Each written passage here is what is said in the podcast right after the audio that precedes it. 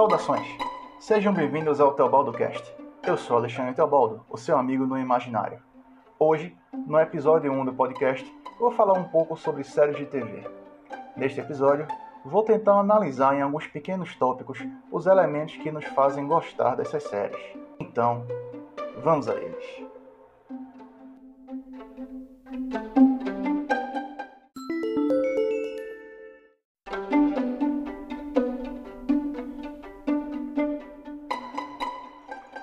Primeiro ponto a ser tratado é a história. É a primeira coisa a ser pensada em uma série. Que tipo de história essa série vai contar? Assim como os filmes, as séries também possuem gêneros. Ação, terror, aventura, suspense, comédia, drama. Como exemplos de terror, a gente pode citar a série American Horror Story, como exemplo de drama, a gente poderia citar Breaking Bad. The Crown poderia ser um bom exemplo de série histórica. E The Office, com certeza, uma boa comédia. O gênero define basicamente o público que vai assistir essa série. Tem pessoas como eu que gostam mais de comédia.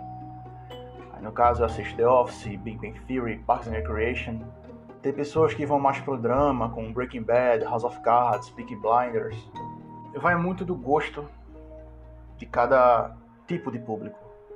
Outra coisa a se pensar seria mais ou menos a faixa etária das pessoas que vão curtir essas séries, das pessoas que vão assistir. Temos exemplos de séries infantis, como a série da Nickelodeon, como iCarly, The Thundermans, Adolescentes, né? É um público bem diversificado. Tem séries de Stranger Things que lidam com suspense, com sobrenatural. As tantas séries de super-heróis que a gente tem. Né? O universo da CW, que teve Arrow. Ainda tem o Flash, Legends of Tomorrow. Séries da Disney também. Agents of the Shield, no universo Marvel. o público adolescente vai muito pelas séries de super-heróis também. E tem as séries mais adultas, com trama mais complexa, mais reviravoltas, como House of Cards, Mad Men, a própria Peaky Blinders também. Esses elementos são importantes para definir o que vai ser a série, quem vai assistir a série e o que se espera dessa série. Isso é pensado, isso é pensado desde o início e quando é bem definido, pode ser o segredo para o sucesso da série.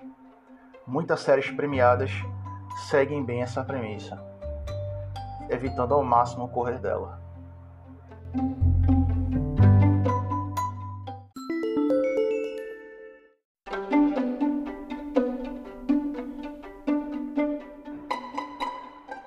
Agora eu vou falar do segundo ponto a ser tratado em uma série, que são os personagens. Os personagens são aquelas figuras que movem a história de uma série. São eles que fazem a série andar. Tudo é pelo ponto de vista dos personagens. Sempre temos que considerar o que um personagem pode trazer à mesa para a série. Se é uma série de comédia, o personagem é engraçado. Se é uma série de drama, qual é o conflito que esse personagem traz? Como é a percepção do personagem em relação à própria história? É o fato dele não ser aquela coisa a meu ver, uma coisa muito importante nos personagens 2D, unilateral. Tipo, ele ser engraçado o tempo inteiro, ele falar as mesmas coisas o tempo inteiro. Os personagens legais são aqueles que têm várias facetas, por exemplo, sem citar nenhuma série específica, mas um personagem militar que é altamente violento no campo de batalha, mas que tem um lado família. Ele tem um outro comportamento com os amigos. Ele traz várias facetas e várias formas de reagir a diversas situações a graça deles. Esses fatores que aprofundam os personagens é que trazem e a própria evolução do personagem da história é um fator importante da série, porque assim como na vida real, os personagens passam por experiências e essas experiências podem modificar todo o seu modo de pensar, o seu processo, até a sua estrutura física, se pensar em séries de ação, séries de ficção científica. O personagem ganha um corpo novo, perde um braço, perde uma perna são coisas que vão moldando o personagem e vai nos fazendo seguir eles ainda mais. A carga que ele traz do estresse pós-traumático da Primeira Guerra já que ele foi, já que ele é um veterano. São os fatores que nos fazem nos importar com o personagem. Por que a gente se importa com aquele personagem específico? Por exemplo, o Thomas Shelby do Peaky Blinders. Por que eu me importo com o Thomas Shelby? E o jeito que ele lida com as, os negócios da família Shelby. Isso são fatos interessantes dentro de Peaky Blinders, por exemplo. É um personagem que constantemente passa por conflitos a cada episódio. Uma série que eu tô acompanhando recentemente é a Chicago Fire, que conta a história de um grupo de bombeiros que vai crescendo suas operações, o que eles fazem quando estão fora do batalhão. E bombeiros são, bombeiros são pessoas que arriscam a vida todos os dias para pessoas que lidam com doença, com riscos e até com morte todos os dias. É manter a nossa segurança, nos salvar. E isso afeta os personagens. E a estrutura dos personagens. O que deixa bem interessante o processo. A, a, construção dos, a construção dos personagens é intimamente ligada à questão do gênero da série. Eu estou falando sobre uma série dramática, é bom ter um personagem multifacetado, um personagem que tem várias reações e várias formas de, de estímulo, vários meios de se agir. É importante deixar claro a, a visão do personagem em relação à própria história da série. Como ele se enxerga, para ele qual é o papel. Ele começa como um playboy, um exemplo, um exemplo clássico disso é o Oliver Queen da série Arrow, né? que serem. E é com o crescimento deles que a gente se importa. Em forma e consequentemente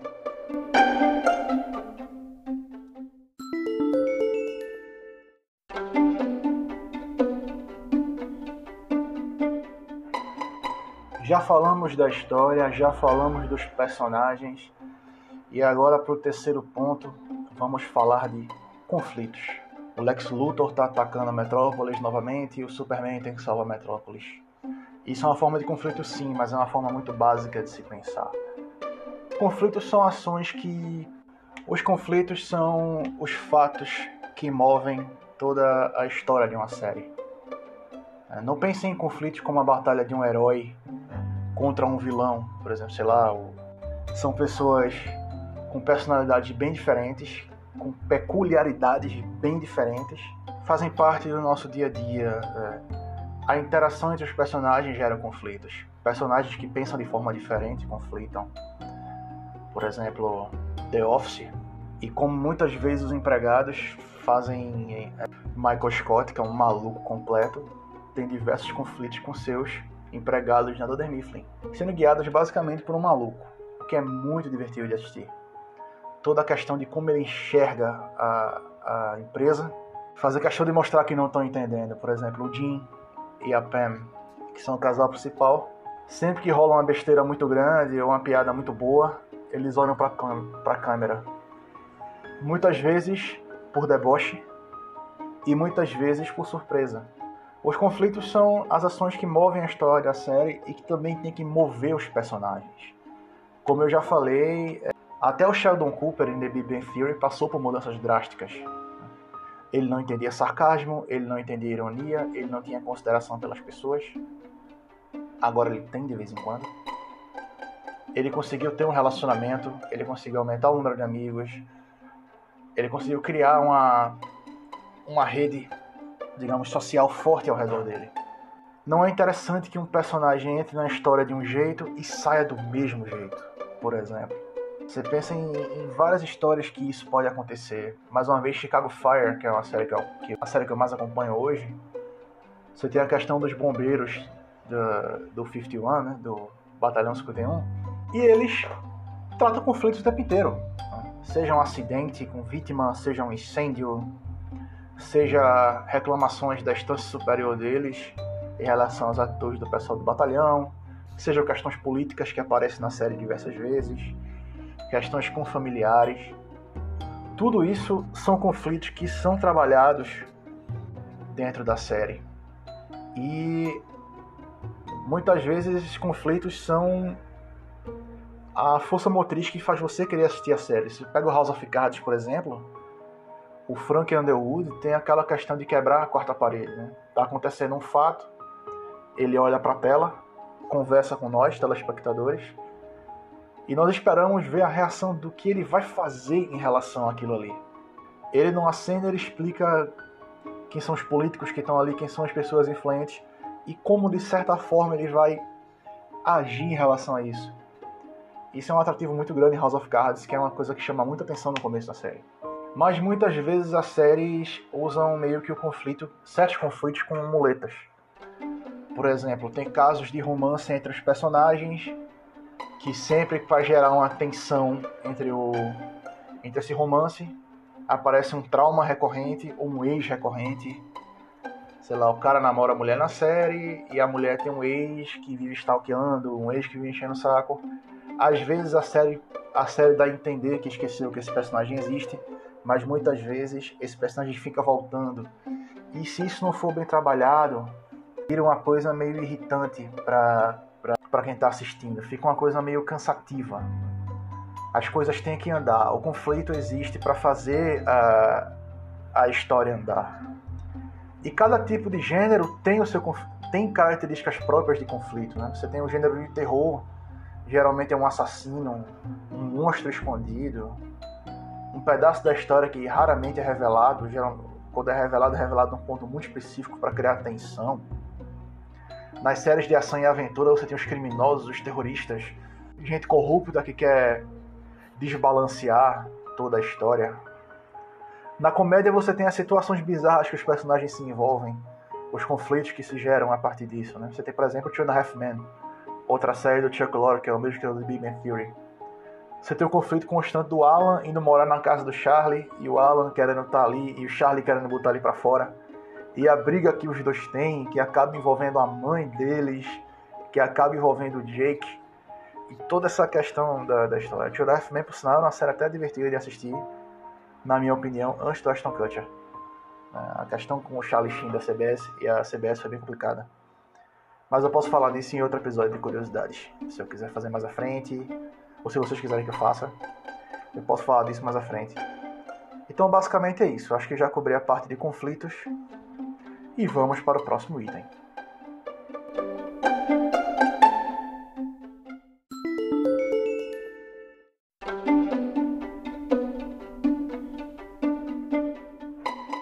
Vamos lá. O quarto item da, da questão das séries são os relacionamentos. Os relacionamentos muitas vezes são os fatores que movem a história. Muitas vezes pode ser o tema principal.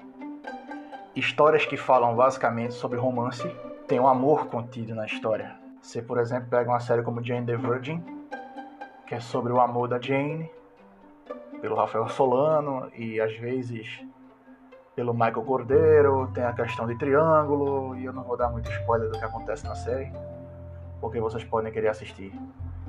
Mas enfim. Como eu falei anteriormente, os conflitos são a força motriz da história. E esses conflitos partem de relações.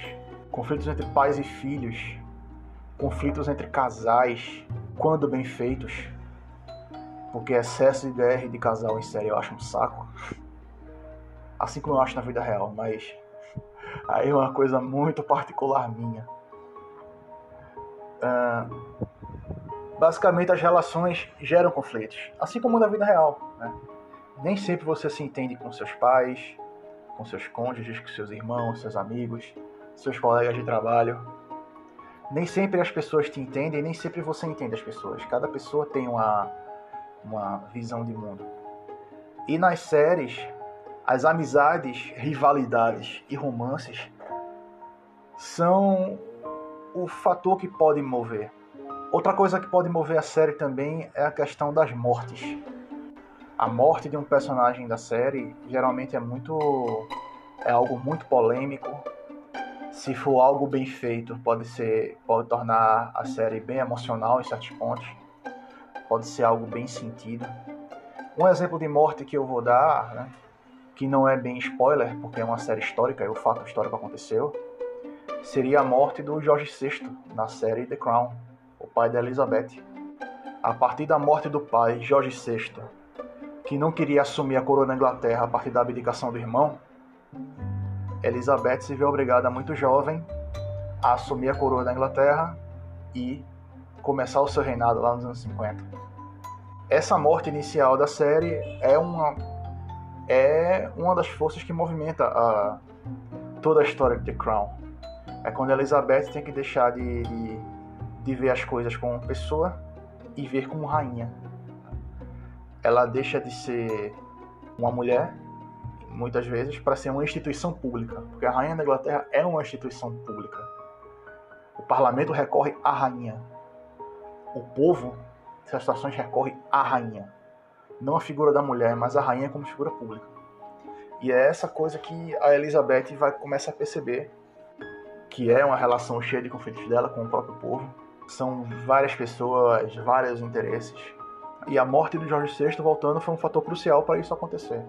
E várias histórias têm é, mortes de personagens importantes, justamente como uma estratégia para atrair público ou para manter o público vigente ligado ou para você chegar, assistir a série, chegar a pessoa, você viu que o personagem fulano de tal da série morreu? Cara, não esperava por isso. Que coisa tensa. Como é que vai ser agora? Muito dessas, dessas mortes, em séries e em filmes também, são feitas para dar esse tipo de, de, não sei se aflição, mas esse tipo de atenção. Acho que atenção é a palavra mais, mais apropriada dar essa atenção às pessoas. A pessoa ficar atenta ao que está acontecendo ali. É um fator bem interessante ser utilizado na série, lembrando que de forma correta. Basicamente é isso. Para fechar, relacionamentos são importantes e são os fatos que movem a série. Sejam eles positivos ou negativos.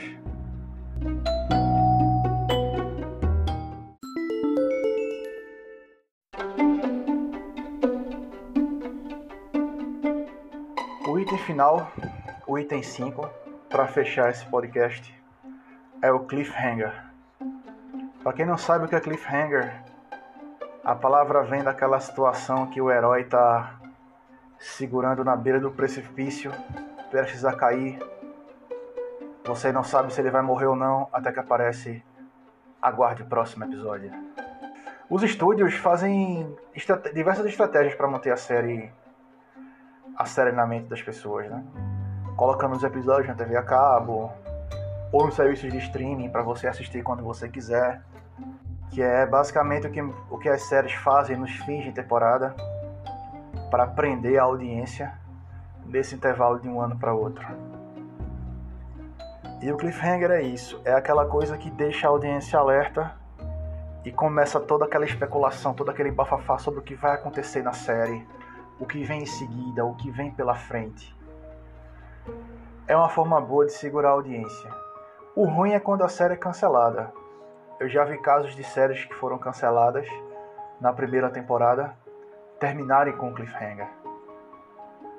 Uma série que um personagem morre no último episódio, você olha e pensa: tá, quem matou?